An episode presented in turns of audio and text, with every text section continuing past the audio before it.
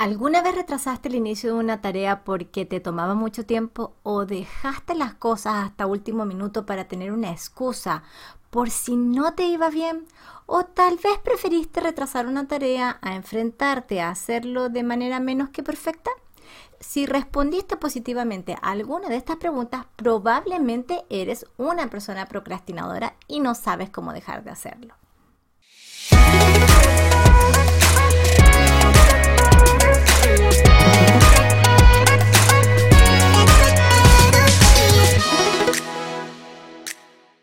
Hola, soy Tatiana Mechaski, fundadora del Club de Mujeres Osada, un programa online para mujeres profesionales que se sienten estancadas laboralmente por miedo a fallar, donde las ayudo a tomar acción sin pensarlo tanto para que se sientan seguras y capaces. Siempre me etiqueté como una mujer floja porque nunca lograba el 100% de las metas que yo establecía. Hacer ejercicio, dieta, tener un desempeño de excelencia en el colegio, en la universidad, no se me daba de todo fácil. Comenzaba muy animada dándolo todo y al poco tiempo, cuen, cuen, cuen, cuen, me iba absolutamente desinflando. Por lo que sin darme cuenta tenía miles de excusas y explicaciones de por qué no seguía con aquello. Lo peor de todo era la ansiedad. A ratos la angustia que me provocaba no seguir lo que me había propuesto era realmente exasperante. Pero nunca se me ocurrió pensar que mis fracasos de posponer o el posponer continuamente tenían una explicación mucho más profunda que una sola simple motivación. Hoy te estaré hablando sobre procrastinación y cómo podemos parar de hacerlo. ¿Comencemos? Generalmente se dice que lo que posponen son flojos y están poco motivadas. Pero otros argumentan también que trabaja mejor bajo presión. Realmente esto no es tan cierto. Lo comentan cuando ya se les ha olvidado que están trabajando bajo presión y no recuerdan ni la ansiedad ni el estrés que en ese momento sentían.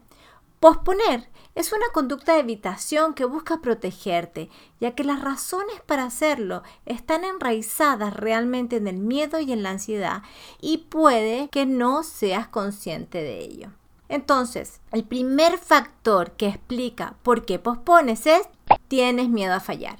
Posponer es un mecanismo de autoprotección del cual a veces no somos conscientes. Es un hábito instaurado en la niñez y que enraiza en su mayoría un significado mucho más profundo que solo flojera y desmotivación. Por ejemplo, recuerdo una paciente que cada vez que se vestía su mamá le decía, ¿no pudiste escoger una mejor cosa para vestirte? Estás hecho un espanto, no sabes escoger. La mamá iba y escogía ella y por tanto la niña fue creciendo con la idea reiterativa de que ella no era capaz de tomar una buena decisión. Esto, a medida que fue creciendo a nivel profesional, tuvo sus consecuencias. Estudió medicina y dejó la carrera por miedo a no poder tomar las mejores decisiones en su momento para el paciente. Sentía que había mucho en juego y si se equivocaba, finalmente ya había aprendido que no era buena tomando decisiones. Entonces posponía las decisiones o las consultaba con los demás para quedarse tranquila, ya que le causaba mucha ansiedad decidir y equivocarse. Seguramente tú también tienes experiencias que hoy interfieren en tu proceso de lograr objetivos y te hace posponer. Por ejemplo, ve un poco a tu pasado y observa. ¿Qué pasaba si no alcanzabas los objetivos? ¿Qué pasaba si te sacabas malas notas? ¿Te comparaban con tus hermanos? O tal vez con otras personas. O tal vez solamente te celebraban tus logros. ¿Y qué pasaba con los desaciertos? ¿Era motivo de regaño o de críticas? ¿Te exigían tal vez ser perfecta? Comprender lo anterior te permitirá entender cómo ha dejado huella tu niñez en cómo te vives los logros en tu profesión hoy en día. Y por eso de alguna manera evalúas constantemente si lograste o no los objetivos, estuviste o no a la altura, si diste o no el ancho o cómo ello va afectando finalmente tu estima cada vez que logras o no un objetivo. Otro factor de por qué postergamos es tienes vergüenza de equivocarte. Te colocas estándares altos y poco realistas que te llevan a posponer para evitar la vergüenza. La vergüenza es un sentimiento de pérdida de dignidad causado por una falta cometida, real o imaginaria, que nos produce incomodidad. Por el temor a hacer el ridículo ante alguien e incluso sentirnos rechazada. Si este es tu caso, por favor indaga qué significado tuvo para ti equivocarte en la niñez, sintiéndote hoy incluso digna de no ser suficiente en lo que haces. Recuerdo claramente a una clienta, cada vez que expresaba sus ideas de pequeña, su padre se burlaba e ironizaba frente a la familia, sintiéndose absolutamente tonta e inadecuada. Ello la marcó. Exponer sus ideas de forma grupal era sentirse absolutamente expuesta y no suficiente. En su trabajo llegó un momento donde la ascendieron, se tenía que hacer cargo de ocho personas y esto generó muchísimo estrés en ella.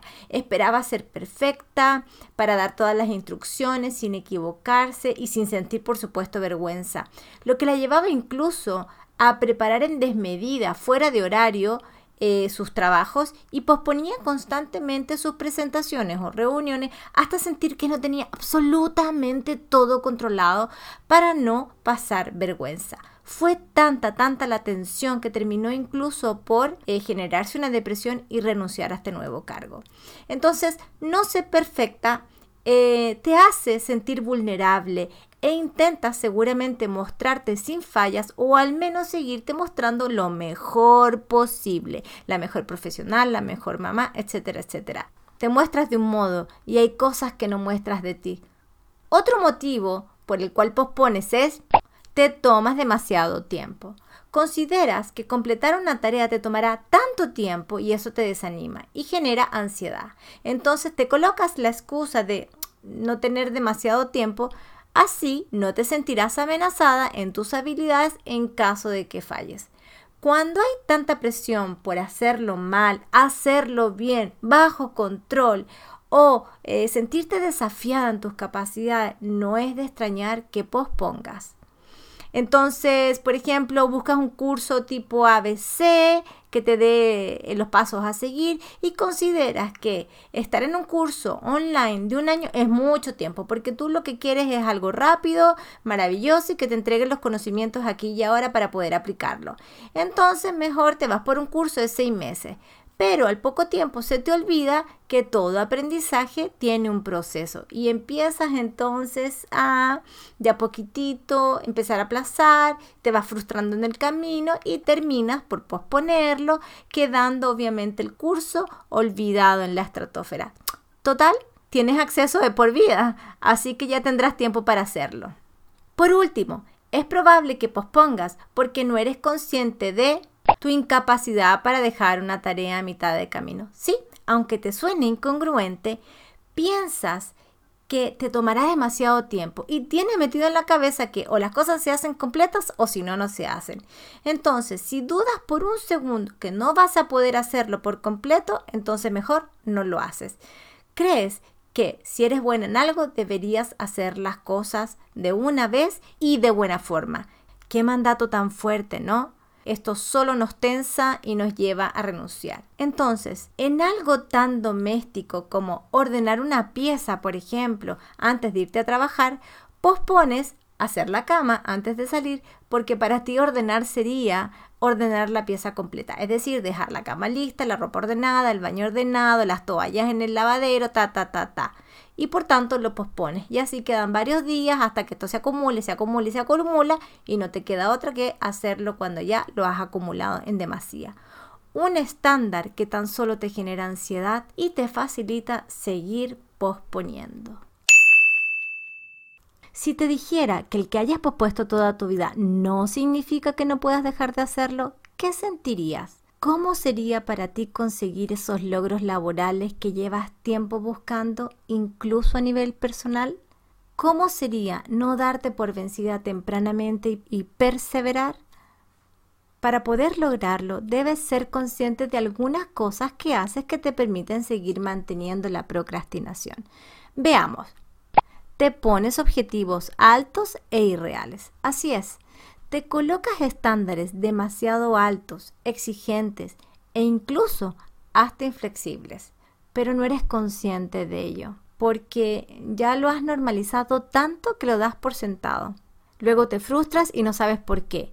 Y es más fácil entonces autocastigarte y pensar que realmente tal vez no eres buena en lo que haces, desmotivándote mucho más.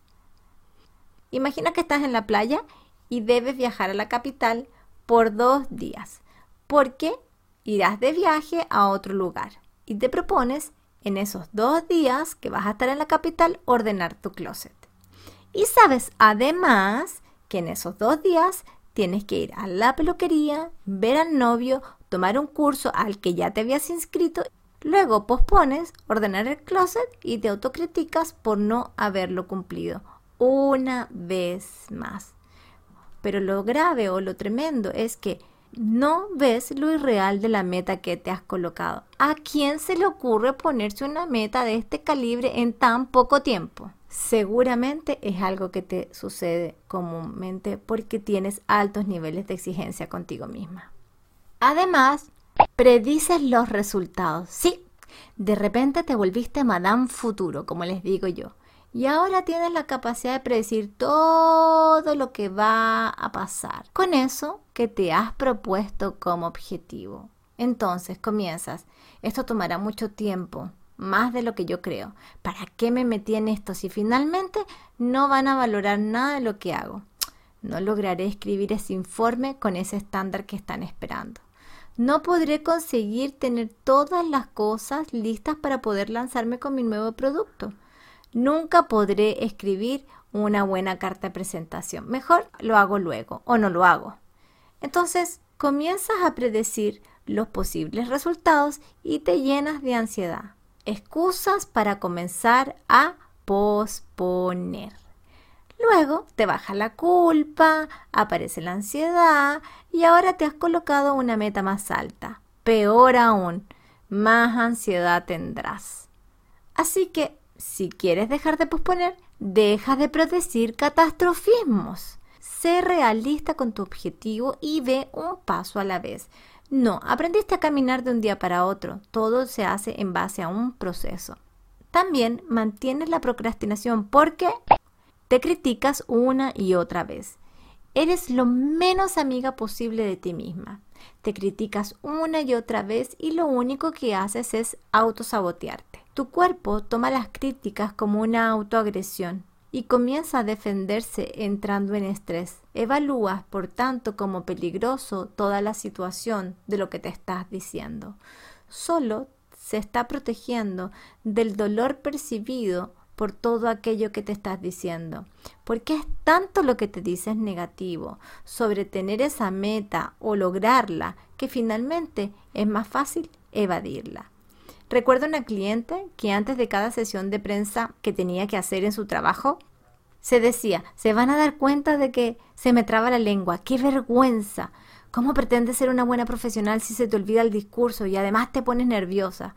Obviamente, al decirse todo esto, terminaba por empastillarse para estar tranquila. Y más de una vez eh, tuvo que inventar más de alguna excusa para salir del embrollo porque no se era capaz de poder salir de ese nivel de ansiedad. Si estás constantemente autocriticándote por no haber dado el ancho, porque te faltó X o te faltó Y, te desmoralizas, te baja la autoestima y obviamente perderás la confianza en ti. Existe la creencia que autocriticarnos nos ayudará a motivarnos, pero las investigaciones han demostrado que es justamente todo lo contrario. Solo logramos disminuir nuestro rendimiento y dejas de creer en ti.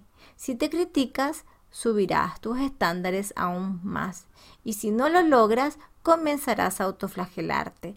Y esa sensación de fracaso es el alimento perfecto para que comiences con la fiesta de deberías, yo tendría, tendría que, debería que, que al final lo único que hace es llenarte de mucha ansiedad. Además, no te das cuenta que descuentas tus logros. Sí, incluso cuando logras tus objetivos, no te das cuenta y comienzas a descontar tus éxitos y no los ves como gran cosa. No me extrañaría que te digas cosas como, ay, no fue nada, cualquiera podría haberlo hecho. Si te dan un cumplido como resultado de un buen rendimiento, por ejemplo, en una charla o en una reunión, no sería raro que tú digas, cumplía con mi deber nomás o aunque recibí una gran ovación por mi charla, sé que me caí algunos puntos y bueno, eh, no fue perfecto. Necesito mejorar el punto A, B y C. Eso es muy común en personas que posponen. Tus estándares son tan altos que solo ves si logras por completo aquella meta. No disfrutas el proceso y menos los pequeños logros. Y ello influye absolutamente en que te sientas poco satisfecha, porque siempre hay una sensación de que algo más falta para ser mejor, ser buena, lograr, ser validada, etcétera, etcétera, etcétera. Defines tu autoestima en base a logros, porque aprendiste a definir que si te va bien, wow, eres fantástica. Es decir, te sientes una superwoman, te crees el cuento, te sientes poderosa y vas por más. Pero si te va mal, eres el asco, no naciste para esto, tal vez te sientes que, tal vez sientes o te dices a ti misma que no tienes dedos para el piano, como decimos aquí en Chile. Tal vez escogiste incluso hasta mal la carrera, hasta esto escuchado. Es decir, barres el piso contigo y luego no sabes por qué te sientes mal. Te cuesta creer realmente en tus capacidades y, por supuesto, tomar aún más decisiones. ¿Vives la vida que deseas para ti? ¿O tal vez la que deseaste para tus hijos? Probablemente no. Entonces, como sé que te sientes frustrada porque tal vez llevas meses, incluso años, tratando de conseguir tus objetivos y sigues posponiendo y lo único que quieres es sentirte capaz y que puedas superarte, entonces te voy a dejar aquí un par de tips para que puedas salir de la procrastinación y empezar al fin lograr tus metas. Sé consciente de tú, no tengo ganas y sigue adelante. Ya sé, ya sé que me dirás, pero si no tengo ganas, ¿cómo lo voy a hacer? Las investigaciones son contundentes en demostrar que la procrastinación es más emocional que netamente un problema de gestión. Así que sé consciente de que no tienes ganas, de tu miedo, de tu vergüenza y luego no le prestes atención. Solo sé consciente que está ahí, dile ya te vi y sigue adelante. Decide cuál es el próximo paso. Luego de darte cuenta que no tienes ganas, concéntrate en el comportamiento, es decir, en lo que vas a hacer, en cuál es tu próximo paso, en lo que realmente puedes hacer, aunque sigas sintiendo que no tienes ganas.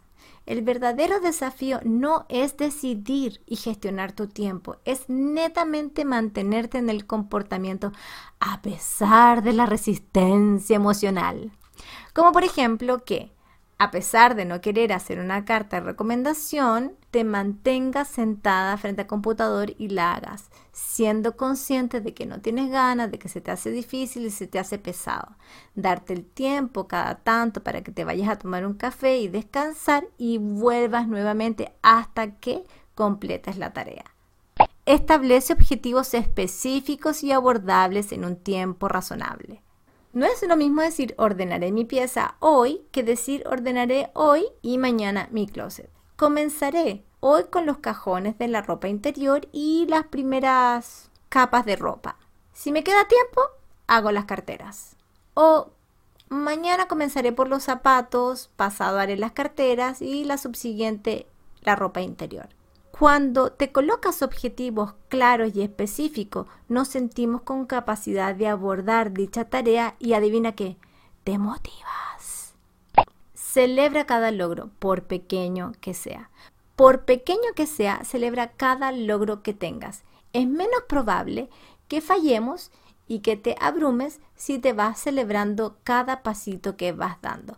Cuando nos celebramos los pequeños logros, comprendemos que todo tiene un proceso entonces obtenemos mayor bienestar emocional y nos sentimos más felices.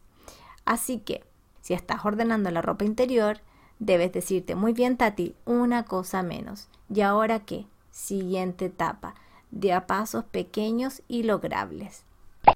Sea amable contigo. Responde a tus fracasos y logros con menos autocrítica, por favor. Háblate como si le hablaras a tu mejor amiga si tuviese un tropiezo. Y sea amable contigo misma durante el proceso. Nadie comienza a caminar de un día para otro, cariño mío. Date permiso de ser amorosa contigo misma. Y si algún día no cumples con lo establecido, bueno, recuerda que eres humana. Pero que esto de ser humana no sea una excusa para posponer cada vez que desees. Si deseas realmente dejar de procrastinar, trabaja fuertemente en dominar tu autocrítica y tus predicciones catastróficas. Ello es la piedra angular que te mantiene en el que sigas procrastinando. Ser consciente de la autocrítica y manejarla con amabilidad hacia ti será lo mejor para que tú puedas realmente lograr esos objetivos tan anhelados. Y recuerda, sé realista con tus metas y sigue adelante. Y como siempre te dejo invitada al próximo podcast donde estaré hablando sobre la autocrítica y cómo afecta en nuestra autoestima profesional y por supuesto en nuestro desempeño. Por último, si has disfrutado de este podcast, visita mi página web tatianamechaki.com o sígueme en Instagram en Club de Mujeres Osadas. Y recuerda, Toma acción sin pensarlo tanto. Es tiempo de que crees ese éxito que sientes que mereces. Cariños, Tatiana.